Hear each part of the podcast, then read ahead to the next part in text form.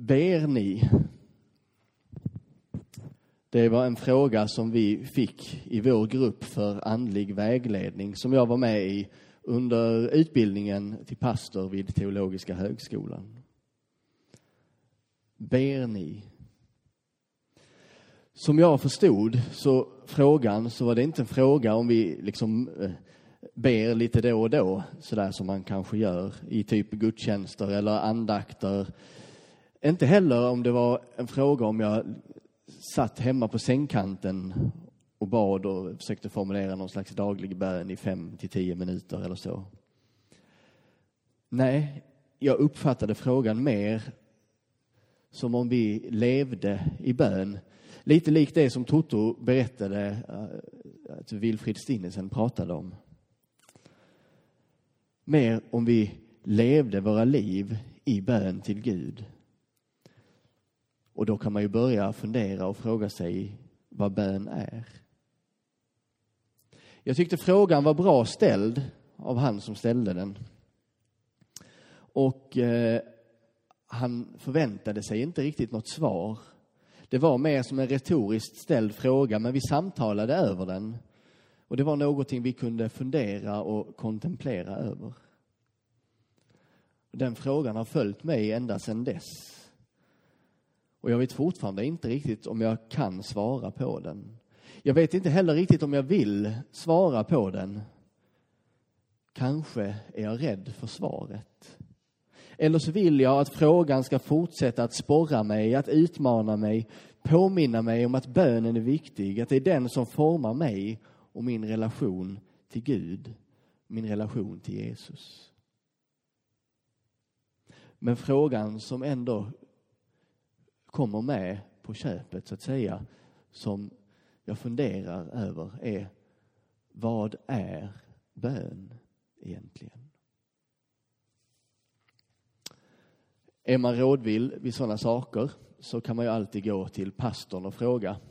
Eh, men jag, jag frågade inte mig själv, utan jag har fler vänner som är pastorer. Så jag frågade två mig närstående pastor, pastorer. Eh, ni kan själva få gissa efteråt vilka det var, om ni vill.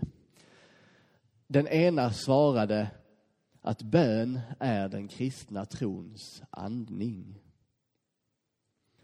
Och den andra svarade, jag ställde inte frågan samtidigt, det var två olika tillfällen. Den andra svarade att bön är att forma sig själv efter Guds vilja. Två ganska olika svar, men ändå inte. Den ena sa att bön är den kristna trons andning.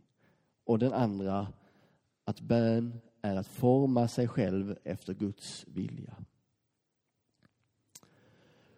Två olika svar, men på något sätt så förklarar de varandra, tänker jag.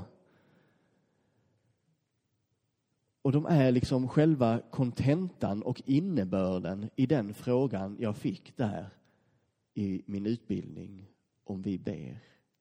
Ber jag? Andas jag min kristna tro? Eller låter jag mig själv under dagen och veckan, under åren som går, låter jag mig då formas efter Guds vilja? Vi har alla olika relation till det här med bön. För en del är det väldigt lätt. De ber ofta, jämt och ständigt de så kallade bönemänniskorna. Jag tror vi har ett par av dem här. I alla fall så som jag ser på det. För en del andra så är det någonting som är svårt, rent av lite jobbigt och besvärligt. Det finns förstås olika sätt att be, som Jenny beskrev här innan också. Det är kanske inte alltid man blåser upp en ballong och springer omkring med där hemma. Det kanske man skulle prova egentligen och se om det gick lättare. Men en del andra sitter ju, väljer att sitta på sängkanten när de stiger upp på morgonen, tar sin bibel, läser ett stycke och ber fem till tio minuter eller kanske till och med en halvtimme. Om man har den rutinen. Andra går ut i skogen och bara andas. En del mediterar, andra sjunger kanske och låter det vara bönestunden när man är i sång. Jag har alltid haft ett ganska komplicerat förhållande till bön.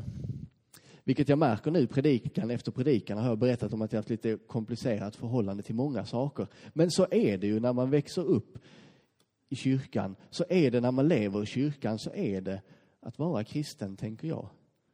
Att det är stunder då saker och ting blir svårt. Det finns stunder då saker och ting blir komplicerat. Andra stunder går det lätt som bara den. Men det här med bön, det är någonting som jag inte har haft särskilt lätt för. Åtminstone inte i mitt så här personliga andakts och böneliv. Jag vet ett flertal pastorer som känner likadant. Det går jättebra att hålla i en bönesamling eller leda i bön i en gudstjänst. Men så fort larmet runt omkring tystnar och jag ska sätta mig ner och be så går det ungefär fem till tio sekunder. Sen är jag någon annanstans i tanken. Jag har prövat skriva böner. Jag har prövat be tidigare skrivna böner och ett flertal andra tekniker. Men får liksom ingen ro, hittar inte det här, den här platsen i bönen. När jag gick i gymnasiet så kom jag fram till att jag är nog en sån som bäst ber på min cykel. På den tiden cyklade jag överallt. Det borde jag göra igen. Men då gjorde jag det. Jag hade inget körkort så det var det som var alternativet. Vart jag än skulle, nästan så länge det var inom cykelavstånd. Oavsett väder, regn, snö, is, halka, jag var på min cykel. Jag kunde se årstidens växlingar på samma väg fram och tillbaka till skolan, dag efter dag. Och istället för att försöka koncentrera mig på att be och liksom hålla fokus så bestämde jag mig för att istället bara låta tankarna vandra. Och det funkade väl ett tag. Jag var inte helt tillfreds med det, för det kändes inte riktigt rätt. Jag hade nog fortfarande tanken på att det skulle vara någon slags dialog jag förde med Gud, fast det var ju bara jag som pratade. Moder Teresa, ypperligt föredöme där, om ni minns vad hon sa. Hon bara lyssnade och Gud gjorde detsamma. För, för mig blev det blev ju ganska tröstlöst i bönen om vi ser på den som en sån här dialog som man har med en vän som man står framför eller i telefon. Om man bara själv pratar och inte tycker sig höra något svar. Det finns ju de som menar att de hör Guds röst nästan som i en dialog. Jag har inget skäl att misstro dem, men min egen erfarenhet är en annan. Men det är ju lite förmätet att tro att bara min erfarenhet och min sanning är den enda rätta, eller hur? Jag måste söka vidare i hur jag ska be. Många gånger, särskilt när vi läser Bibeln eller läser i vår väckelsehistoria eller bara vi tänker på hur andra är så så kan jag få känslan lite att har bönen mist sin kraft egentligen? Var det inte så att det hände mer förr? Att Gud var liksom lite närmare förr? Det, folk fick mer bönesvar förr, är känslan. Eller det hände fler under. Eller bönesvaren var lite tydligare. Nu händer det inte så mycket. Bönesvaren kommer inte så tätt och de är mindre spektakulära. Men kanske tydligast är det att det är många som vittnar om att det är svårt att be idag. Och att det är många som tvivlar på om det faktiskt går att höra Guds röst. Jag fick en fråga för ett tag sedan i ett samtal jag hade om det som står i den här texten i Johannesbrevet. Och om vi vet att han hör oss vad vi än ber om så vet vi också att vi får vad vi ber honom om. Det står ju att vad vi än ber om så ska vi få det. Eller om vi bara har tro tillräckligt. Men så sker ju inte. Vi får ju inte allt vi ber om. Inte jag i alla fall. Är det då jag som brister i tro? Eller fungerar inte bönen längre? När jag satt och förberedde min predikan och läste igenom texterna så fann jag tröst i den saltartexten som jag läste i inledningen av gudstjänsten. hur kung David, som man minst sagt måste säga var en gudsman många gånger, han gjorde inte alltid allting rätt. Vem gör det? Men han hade en stark tro och han var en man som verkligen hade Gud med sig. Lyssna på hur han ber. Hur länge ska du gömma dig? Hur länge ska du glömma mig, Herre? Hur länge ska du dölja ditt ansikte? Hur länge ska tankarna mala, mitt hjärta ängslas dag efter dag? Se på mig, svara mig, Herre, min Gud. Det skulle ju kunna vara jag som har skrivit den bönen, tänkte jag. Det är alltså inte så att tiden har förändrats. Att Gud var närmare på Bibelns tid eller i vår väckelsehistoria. Samma bönekramp som vi kan känna kände David redan då för 3000 år sedan. Samma känsla som jag har upplevt många gånger kan jag läsa om där. Jag vill återvända till mina pastorskollegors ord. Bön är att låta sig formas efter Guds vilja. Och bön är att andas kristen tro.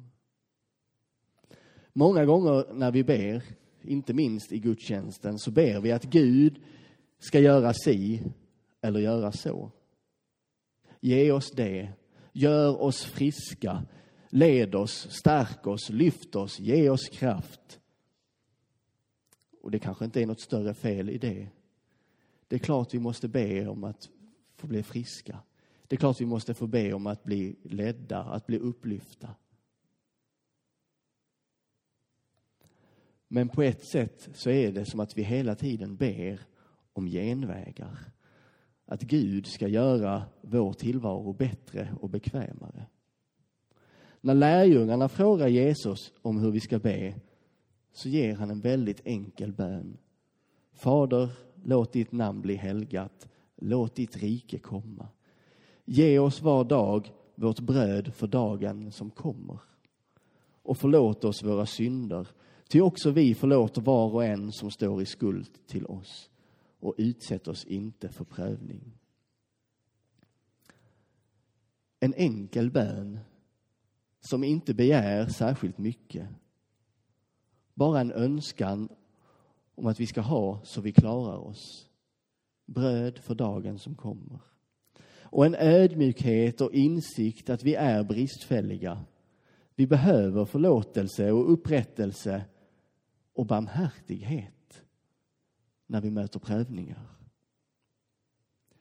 Och vi behöver inte förlåtelse för att Gud är sur på oss och kräver att vi ber om förlåtelse.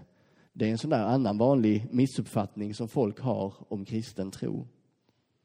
Förlåtelsen är för vår skull för att vi ska ha hela hjärtan så raden i början av bönen kan bli sann. Låt ditt rike komma.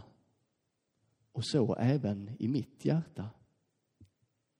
För hur ska Guds rike kunna ta plats i våra hjärtan om de är förhärdade och vägrar se och erkänna när vi gör fel?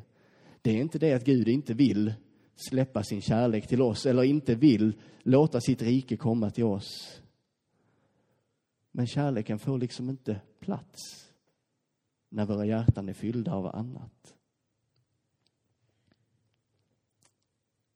Det är därför vi ska be om förlåtelse. Bön är den kristna trons andning.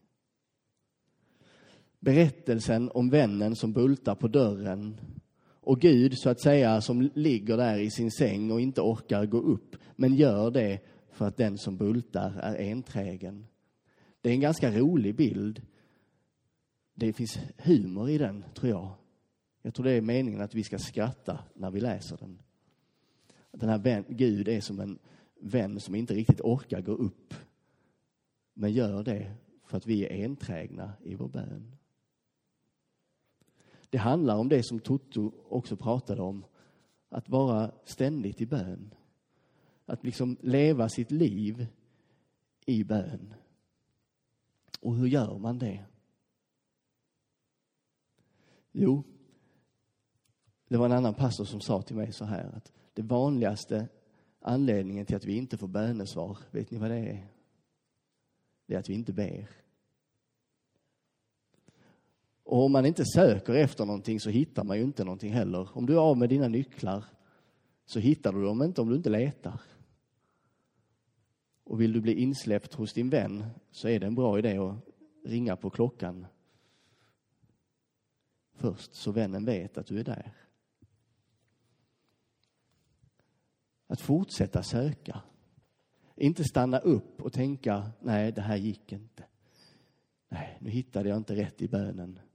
Nej, nu vet jag inte riktigt hur jag ska göra. Och så släpper man det där. Fortsätt söka. Ständigt söka. Jag tror det kan vara en nyckel till bön också. Att det handlar inte om att formulera sig utan om att på något sätt rikta sitt liv. Rikta sitt liv mot det man tror är Gud. Där man tror Gud är. I det goda, i kärleken. Och det kan se lite olika ut för oss för att vi uppfattar och hör Guds röst olika. Vi ska strax gå in i en bönestund där vi också ska sjunga sången Söken först Guds rike så ska allt det andra tillfalla er. Att vi behöver söka Guds rike där kärleken, barmhärtigheten och förlåtelsen bor. Det är där vi ska vara i bönen. Inte i begäret eller genvägarna. De kanske kommer på köpet ändå. Eller så behöver vi dem inte när vi landar i Guds rike tillsammans.